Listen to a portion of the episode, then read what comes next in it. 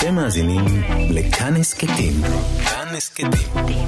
הפודקאסטים של תאגיד השידור הישראלי. הוא המאסטר של עולם הטריוויה הישראלי, הוא כתב וערך את השאלות של כל השעשועונים הגדולים בישראל ב-25 השנים האחרונות, והוא יודע כמעט הכל על הכל. קבלו את הצ'ייסר, איתי הרמן!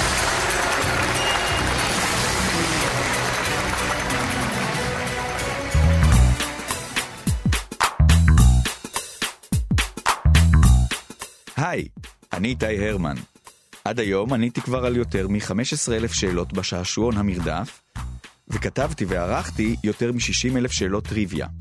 אבל עכשיו הגיע הזמן שאענה על השאלה הגדולה מכולן.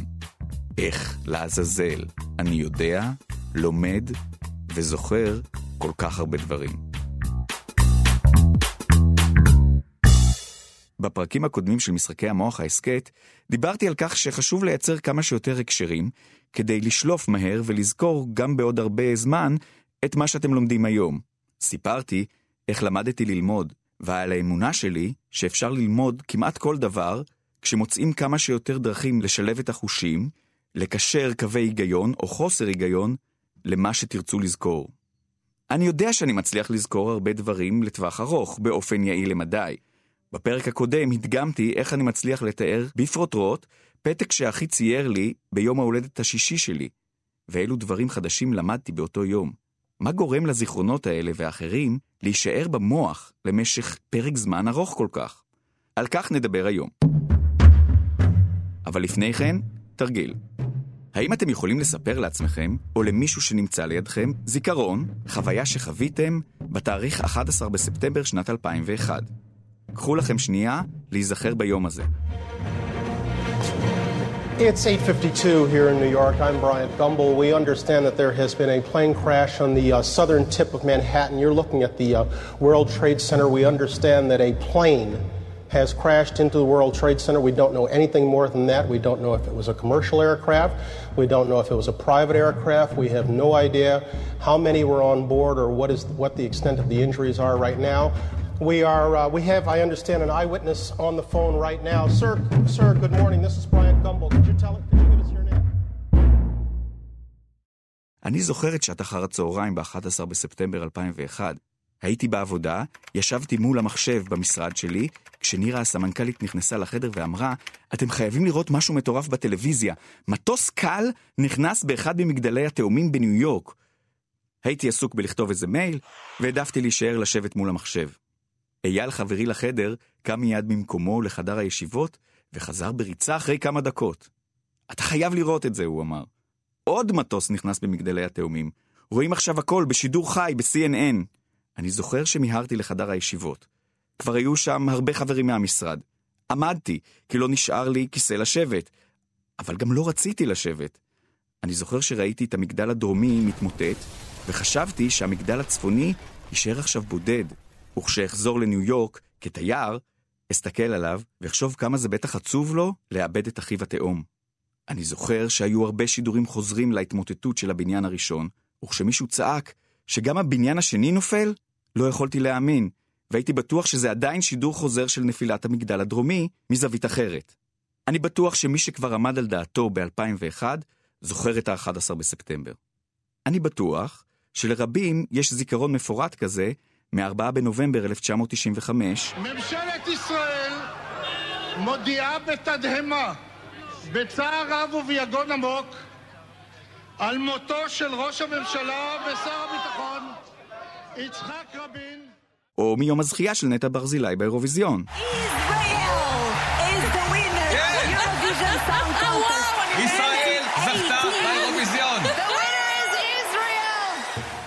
אני גם בטוח שתצליחו לתאר זיכרון כזה במילים מפורטות. אני בטוח שהוא מעלה במוחכם תמונה מסוימת, מוחשית מאוד. אני מנחש שלגבי רבים מכם, הזיכרון הזה כולל מסך טלוויזיה, או מישהו שמספר לכם על המאורעות הדרמטיים.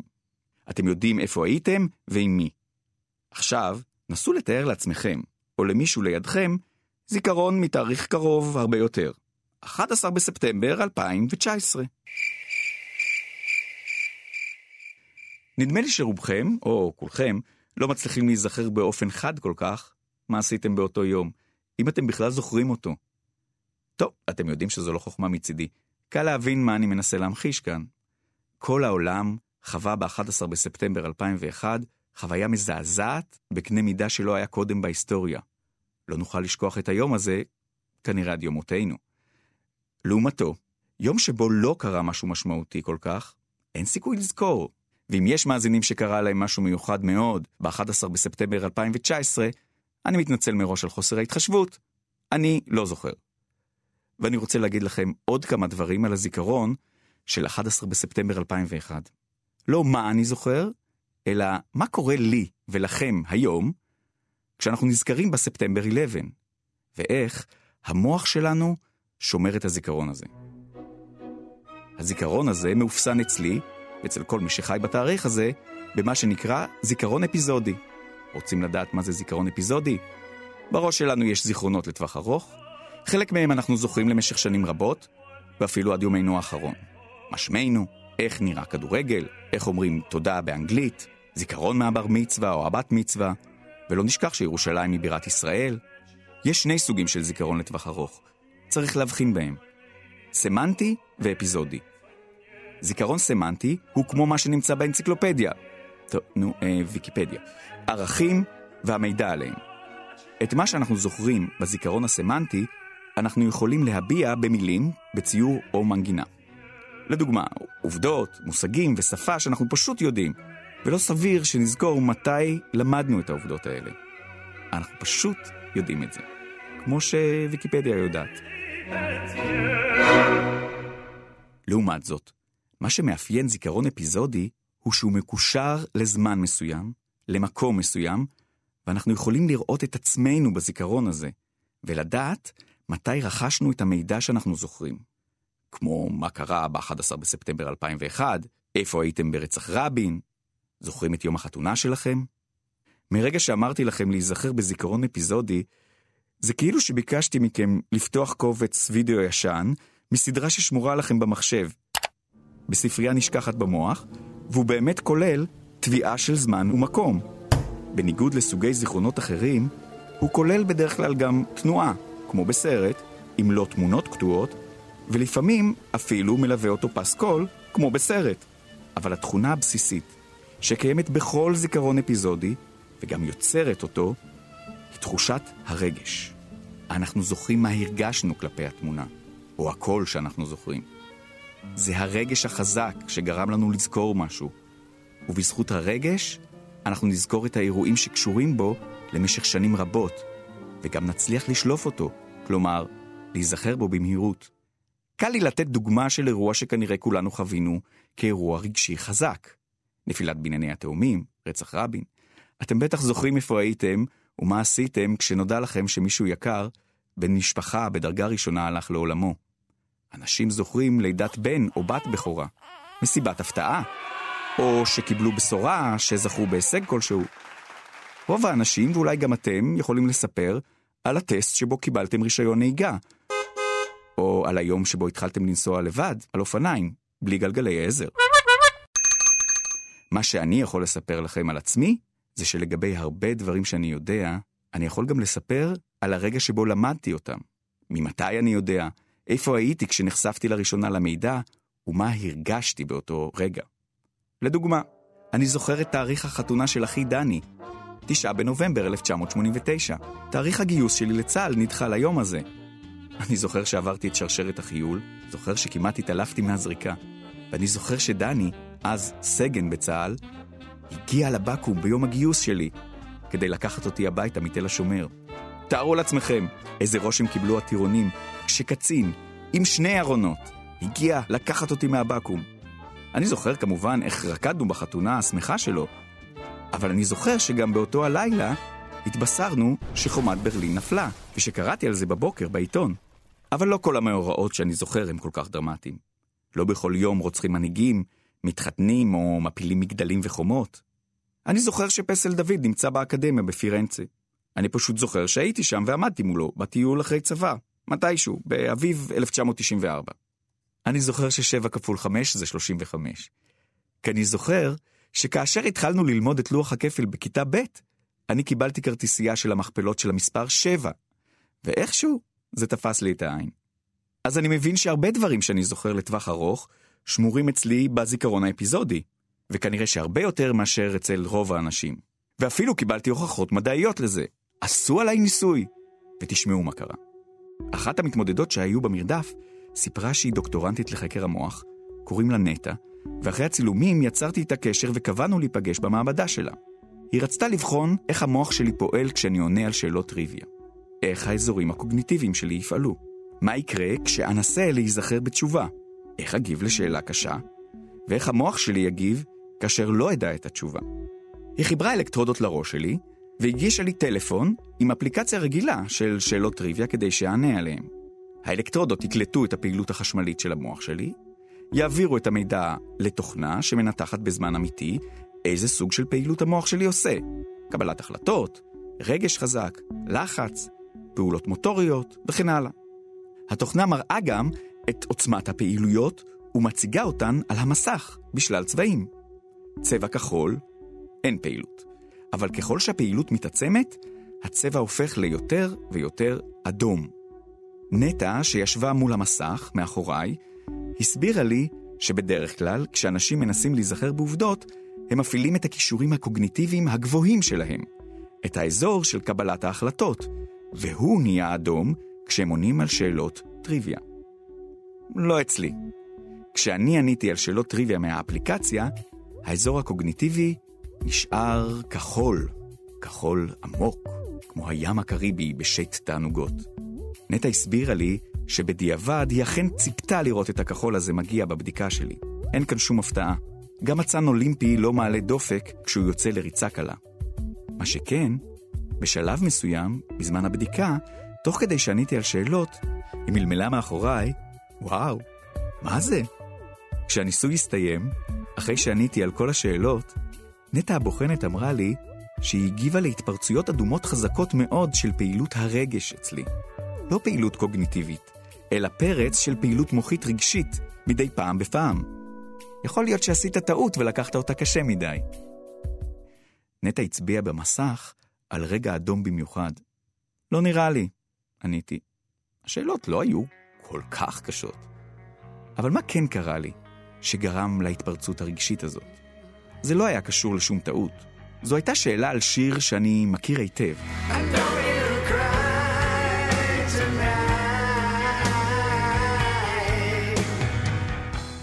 Don't cry. ברגע הראשון לא הייתי בטוח איזו להקה מבצעת אותו, וזה הרגיז אותי. כי ידעתי שאני אמור להכיר את הלהקה. ואז, כשעלו ארבע התשובות האפשריות, לד זפלין, Deep Purple, Aerosmith ו Guns N' Roses, זה רק הציף בי עוד זיכרונות. נלחצתי, עברתי אחת-אחת, נזכרתי בכל אחת מהלהקות, וניסיתי לדמיין אותן מבצעות את Don't Cry. כל הלהקות האלה מוכרות לי, ואני אוהב אותן מאוד. הקשבתי להן בליבי, אה, סליחה, במוחי. חלפו שניות מועטות בלבד, עד שלחצתי, ברעד, על Guns N' Roses. יש, תשובה נכונה. אז למה זה עדיין הפעיל את האזור הרגשי? עוד הרבה אחרי שענית על השאלה הנכון, והיא נעלמה, שאלה נטע. ואז נזכרתי, שבאמת לא נרגעתי מיד. עדיין ניסיתי להבין איך התבלבלתי לרגע בשיר מוכר של להקה שכל כך אהובה עליי. ניסיתי לשוב ולחשוב ממתי אני זוכר את השיר הזה. והאמת היא שנזכרתי.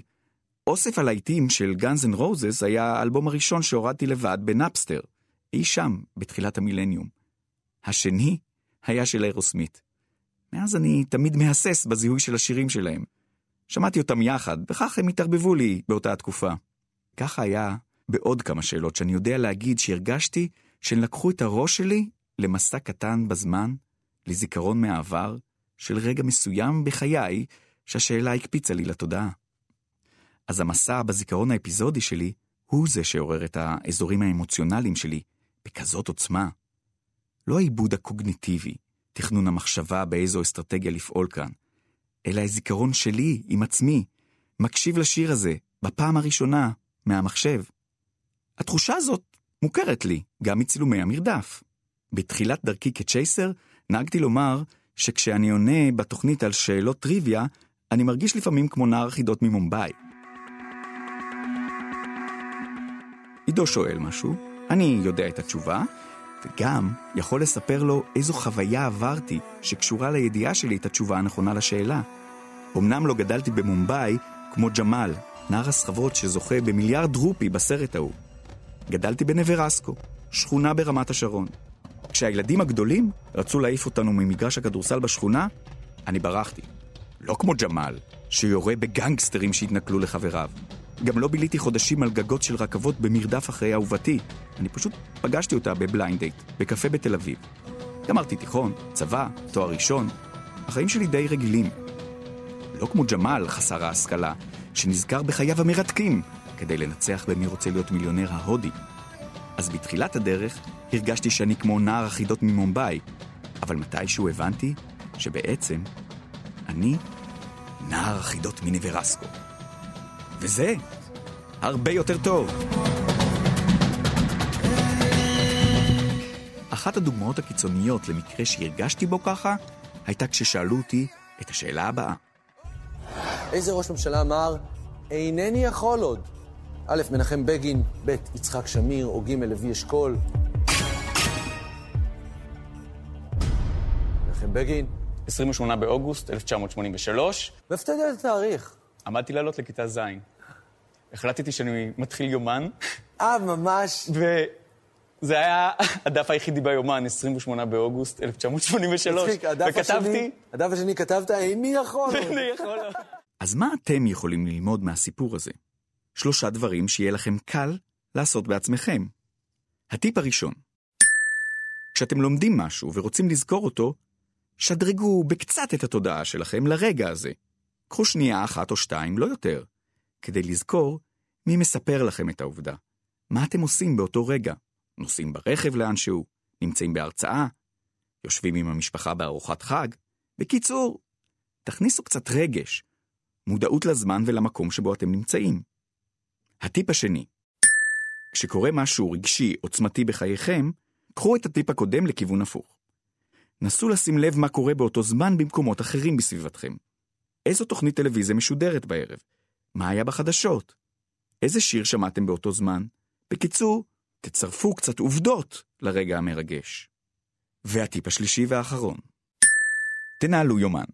טוב, מי אני שאגיד לכם לנהל יומן, כשבעצמי לא הצלחתי במשימה הזאת, אבל אני רוצה לספר לכם מה אני כן עושה. אני מסמן לעצמי אירועים משמעותיים בחיי ביומן. אחת לכמה זמן, אני מנסה להיזכר לפני השינה, מתי הם קרו ואיך אוכל לזכור אותם. למשל, פרויקט שאני עובד עליו, מתי התחלתי לעבוד בו, או זיכרונות רחוקים יותר, על טיולים גדולים שעשיתי בחיי. בין כמה הייתי, מה היה המסלול, ועם מי הייתי. איך אני יכול לזכור שהם קרו, מתי שהם קרו. אני זוכר למשל שהייתי בפריז עם חברים בסוף שנת 2001. אני זוכר את זה כי בדיוק התחלתי לצאת עם אשתי. יצאנו רק לשני דייטים, וזה לא היה לעניין להזמין אותה לנסיעה ספונטנית לחו"ל. אני גם זוכר שחזרתי ב-30 בדצמבר, וביום האחרון ראיתי שברחובות כבר הכינו שלטים לקראת השנה החדשה, 2002, עם קישוטים בצורת סמל האירו. וכך אני זוכר גם שהאירו הפך למטבע החוקי היחיד בצרפת בראשון לראשון 2002. בקיצור, מספיק שתכתבו לאן נסעתם ועם מי, מתי היו הבחירות לכנסת, מתי ראיתם הופעה של זמר אהוב. לא צריך לכתוב את כל הסיפור, רק לרשום לעצמכם מפתח שיזכיר לכם את הסיפור. זה מה שאני עושה, וזה מה שהפך אותי לנער החידות מנברסקו.